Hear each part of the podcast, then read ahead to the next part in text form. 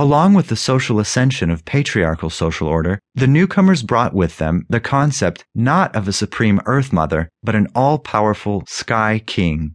Others have argued that this influence came not from the Proto Greek speakers, but from the sky kings of the Semitic peoples of the Near East, such as the Phoenicians. Unlike Yahweh in the Jewish faith, Zeus is not the creator of the universe, nor is he the creator of humanity as Odin was viewed among the Norse. What Zeus is, however, is a force that moves the world from chaos to order and civilization. This is seen in some of the most primordial of Zeus's tales.